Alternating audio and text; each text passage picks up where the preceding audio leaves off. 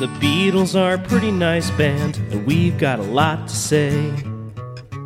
The Beatles are a pretty nice band, talk about 'em day after day. But we also love the outfield a lot, so are these songs better than your love? The Beatles are a pretty nice band, someday we'll judge if they're fine, oh yeah, someday we'll judge if they're fine. Revolution. Don't you know it's to be all right? Word? Really? um, this song is confusing to me. Yeah. Um, I guess it's understandable considering John Lennon's headspace at the time. Sounds like he was hedging his bets. Mm. He's all about bringing down the man, but uh, no blood, please. The guitars are dirty. The song sonically melts faces. It's saying without words, we're going to blow it all up and hit the reset button. But John is all, well, let's cool it. like I said, it's confusing. It's admirable when a Martin Luther King Jr. preaches peaceful change, but when Lennon does it here, the message is just muddled. Yeah, it, the message is totally confusing. Like he, he talks about taking sides, but absolutely refuses to take one himself.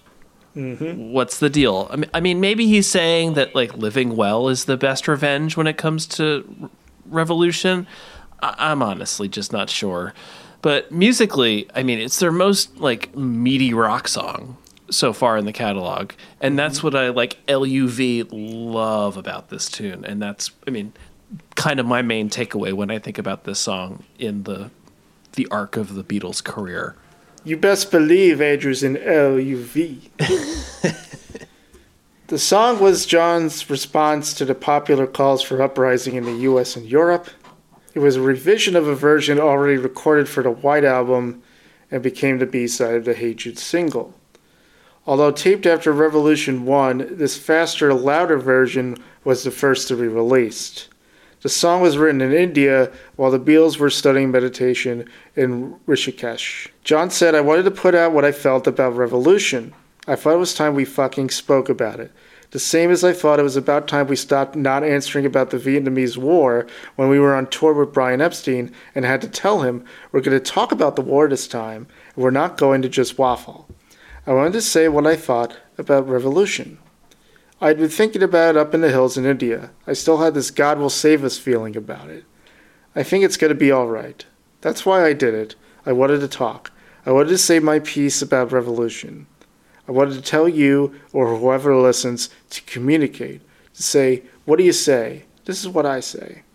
While Revolution 1 found Lennon uncertain about whether to join the struggle, on the Faster Revolution, he emphatically demanded to be excluded. In Revolution 1, he says, Count me out, in, and Revolution, just count me out. The urgency of the new arrangement was a result of Paul's resistance in Lennon's hopes of Revolution 1 being the Beatles' next single after Lady Madonna. With the backing of George Harrison, McCartney argued that the recording was too slow, inspiring Lennon to re record it in an up tempo, distorted, and spontaneous outburst of anti revolutionary fervor. After two years lost in an LSD haze and newly energized in his love for Yoko Ono, Lennon gladly rose to the challenge he perceived. And uh, some people think Paul and George were just saying that to get him to stop bothering them about Revolution being the A side. Um, but they were right. I mean, the Revolution Yeah. one is too slow. It certainly definitely doesn't match the lyrics. Uh, not that this one does either, but at least you know it rocks. Yeah, I, I think it it does it does more. Um, Revolution featured the most distortion on any Beatles recording, particularly in the twin fuzz toned guitars plugged directly into the Abbey Road desk and deliberately played loud to overload the meters. This was thanks to Geoff Emerick, who has uh, A who lot to say about it. He had a lot to say about it. It wasn't a pleasant experience. Um, John wanted to play louder and louder. He kept winding his guitar amp full up. There were acoustic limitations, though, as to how loud you could play. It still captured the sound before it turned into a mess, leaking onto everything else and becoming all muddy. He did not understand that, no matter how many times I tried to explain it to him, so he just became more and more frustrated and angry.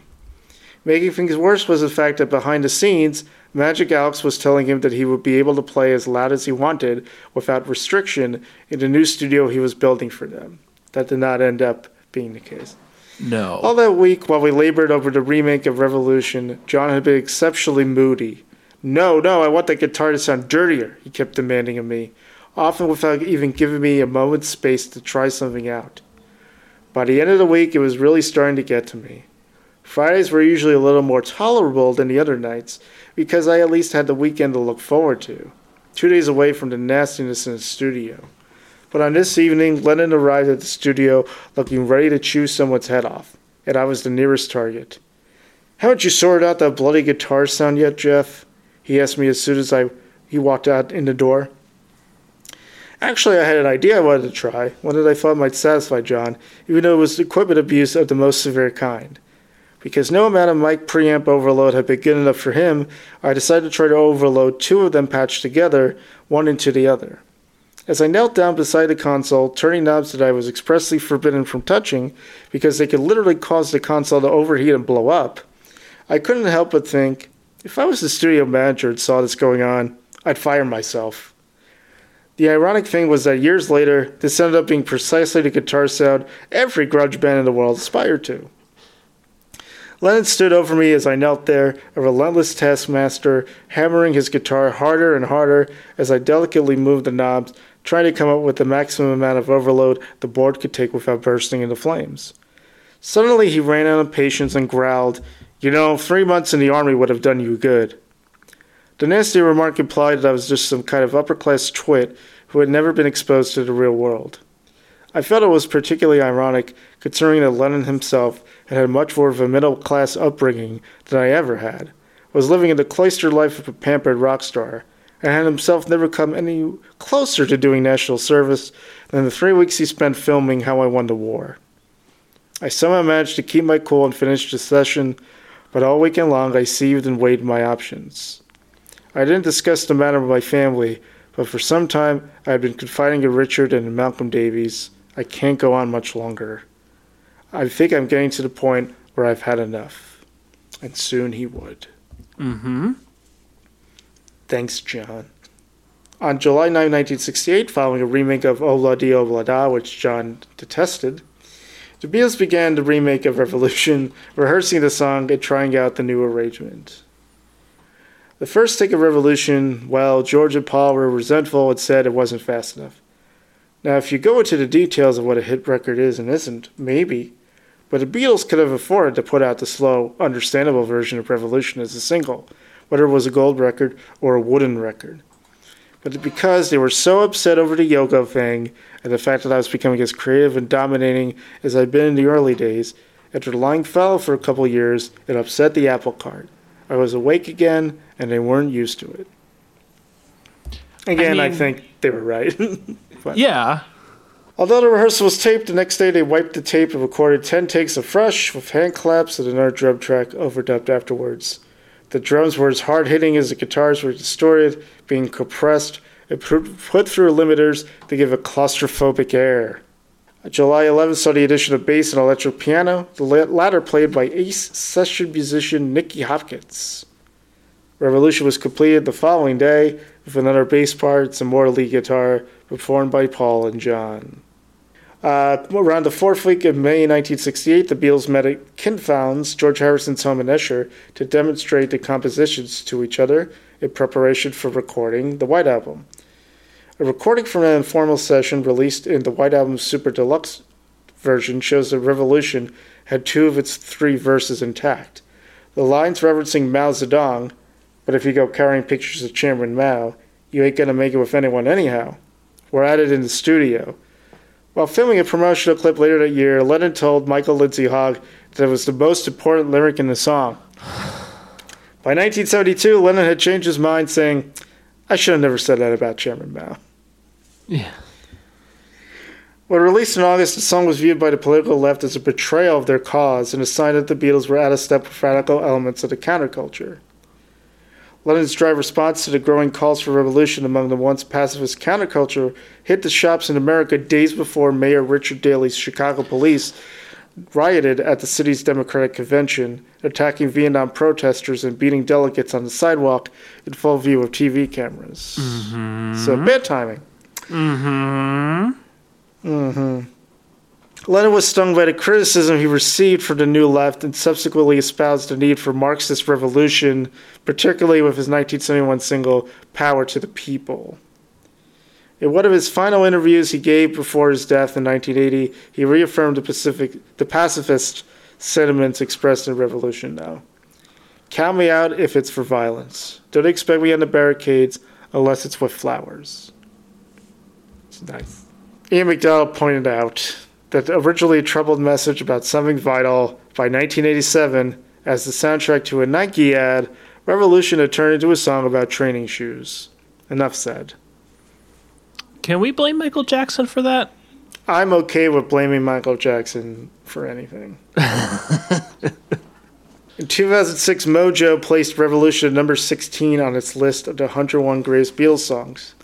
In his commentary for the magazine, Pete Shelley of the Buzzcocks recalled that he had never heard such distorted guitar sounds before, and hearing the song was his eureka moment where he decided he wanted to be in a band. For Thank that alone, God. for that alone, that this song is is great. it created the Buzzcocks, for Christ's sake. Yes. Love count zero. Josie scale, I'm good to say. Yeah. Don't you know it's gonna be better than you oh, lose? Ow. Da-da-da-da. Oh yeah. Let's overload this motherfucker.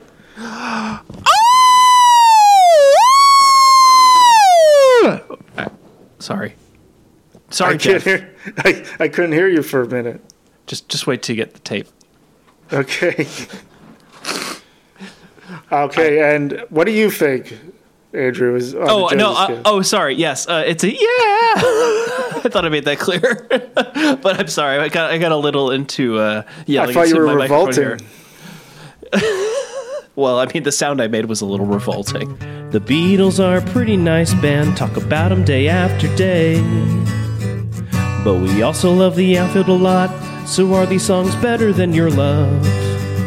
The Beatles are a pretty nice band, someday we'll judge if they're fine, oh yeah. Someday we'll judge if they're fine.